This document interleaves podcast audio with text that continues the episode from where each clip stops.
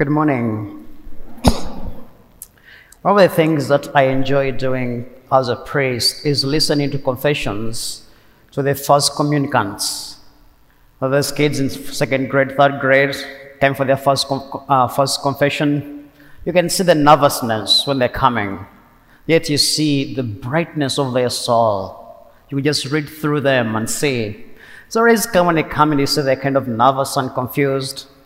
One time, this little kid comes in, gets a little bit nervous. I Ask him, Are you nervous? Say, yeah, yeah, I am nervous. Say, It's okay, relax, everything will be okay, okay? Say, Yeah. Okay, let's begin. Begins, Bless me, Father, for I have sinned, as, as it goes. This is my first confession. So it begins, Bless me, Father, I have sinned. He repeats it. Bless me, Father, I have sinned. This is my first confusion. And you see that nervousness that this is my first confusion. It's okay, it's, it's okay, it's, it's a confession, it's a confusion. But as we can know today, the readings today captures that identity, the confusion. Maybe most of us can be confused, as Peter was and so many people. Reading through the readings today, I want us to look through the eyes of Daniel, the prophet Daniel first. The second chapter of the book of Daniel shows King Nebuchadnezzar has a dream. And this dream has this big statue with a golden head, the shoulder and the chest, they're silver, legs are bronze, and the feet are clay. That's why I was saying comes the foot of clay. But in that dream, he, Daniel interprets the dream because it was confusing the king. So in the interpretation, Daniel said, King, this is what the dream means. It means you, your kingdom is a golden. God has made you to be the king of all the world, the beasts, the human beings. Say, but after you, three other kingdoms will come. And then finally, because in the dream, he sees that a rock comes from the mountain, hits the statue, falls down, and breaks into pieces. So, in interpretation, Daniel says there will be other kingdoms after you, but finally, God will establish a definitive kingdom, not made by human hands, but made by God. So during the time of Jesus' first century, you can see those Israelites had seen Babylon, they have seen Persia, they have seen Greek, and now they're seeing the Roman Empire. So they were knowing that its time has come. The years Daniel is going to be fulfilled. That's why there was excitement when Christ came on the scene. Who is he? Who is he? He's making miracles. People are saying that. He's raising people from the dead. There is this excitement. Is he the Christ? So people are talking. And that's why he asked his disciples, Who do people say that I am? Of course, he knows they are talking. But that's not the most important question. He knew they were talking. And the answers they're giving, he says, John the Baptist, Elijah, one of the prophets, they have something great about him, but he is not that. He turns to them and asks them, What about you? Who do you say I am? Of course, Peter is inspired. He gives a brilliant answer You're the Christ. And immediately Jesus tells him, Don't reveal this messianic prophecy to anyone because it will confuse people the more. But then right away, we see Jesus talks about who he is after revealing his identity. Peter says, Oh, God forbid it will never happen to you. You never die, you never do this and this. Jesus says, Get behind me, Satan. You are thinking like human, not like God. Now, I ask myself, if I was Peter, I would ask Jesus, Really? Do you expect me to think like God? Is it even possible to think like God?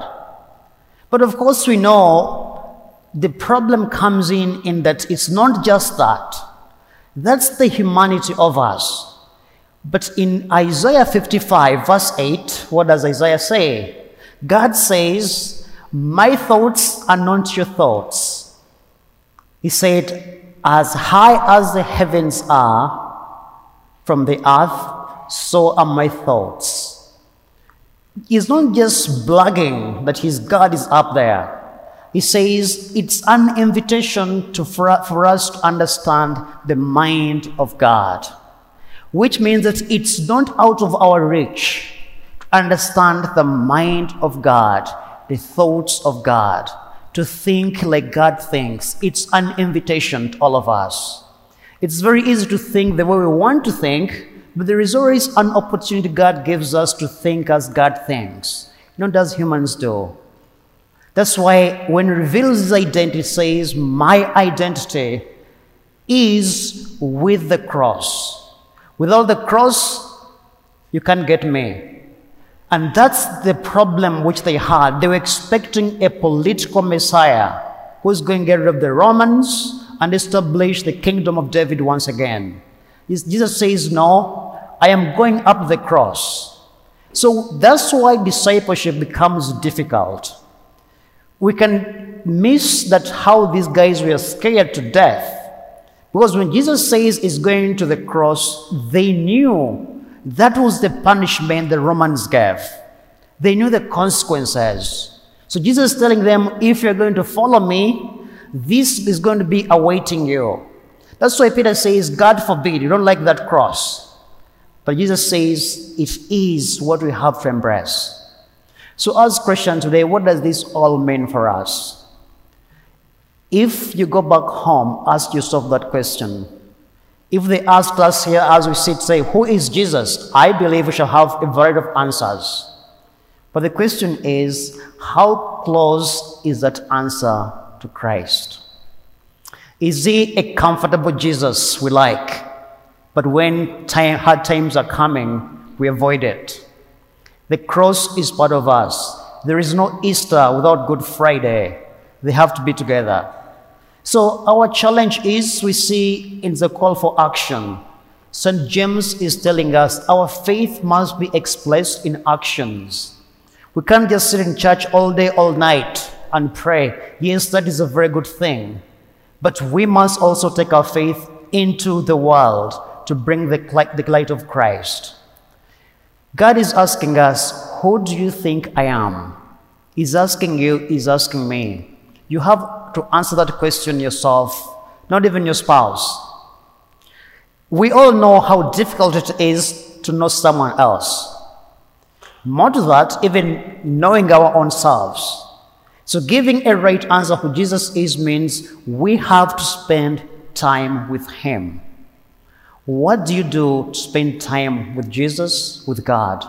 Coming to church is a noble call. We come and pray.